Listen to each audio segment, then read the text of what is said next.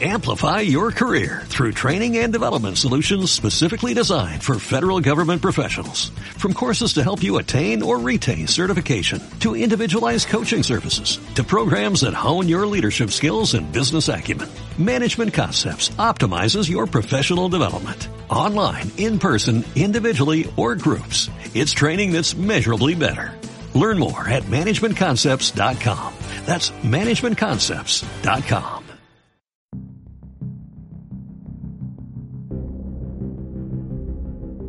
Radiaciones no ionizantes. Estas, a diferencia de las ionizantes, son las que no provocan ruptura de átomos ni moléculas. Por lo que respecta a radiaciones no ionizantes, en primer lugar sí que nos encontramos con las radiaciones ópticas o aquellas cuya longitud de onda está comprendida entre 100 milímetros y 1 milímetro. Algunos ejemplos podríamos citar dentro de las ultravioletas, los rayos UVA, los arcos de soldadura eléctrica, las lámparas de mercurio, fotocopiadoras fluorescentes o cosas por el estilo. En las visibles también, la exposición solar, lámparas artificiales, los tubos de neón y las infrarrojas, las llamas, cuerpos a temperaturas altas, lámparas incandescentes, hornos o soldaduras.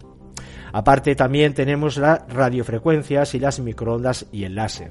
Radiofrecuencias son ondas de radio, televisión, soldadura de plásticos. Cuando hablamos de microondas estamos haciendo referencia a teléfonos móviles y horno de microondas propiamente dicho. Y el láser, por último, los rayos X, rayos cósmicos, rayos gamma. En cuanto a los efectos de radiaciones no ionizantes sobre la salud, sí que hay que tener en cuenta que son muy variados dependiendo de la banda de frecuencia en la que nos encontremos.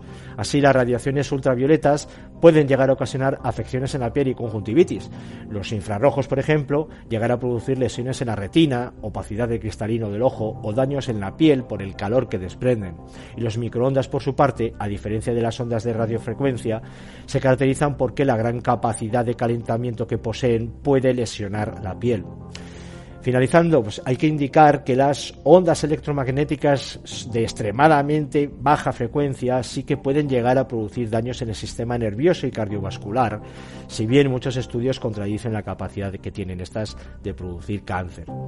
Radiaciones recomendaciones generales de seguridad, podríamos decir, instalar un sistema de ventilación continua de aire, utilizar ropa específica de protección ante radiaciones, efectuar una estricta limpieza personal, por supuesto controlar periódicamente y con mayor frecuencia posible los niveles de radiación a los que se exponen los trabajadores y las trabajadoras y realizar controles médicos específicos al menos, al menos cada seis meses.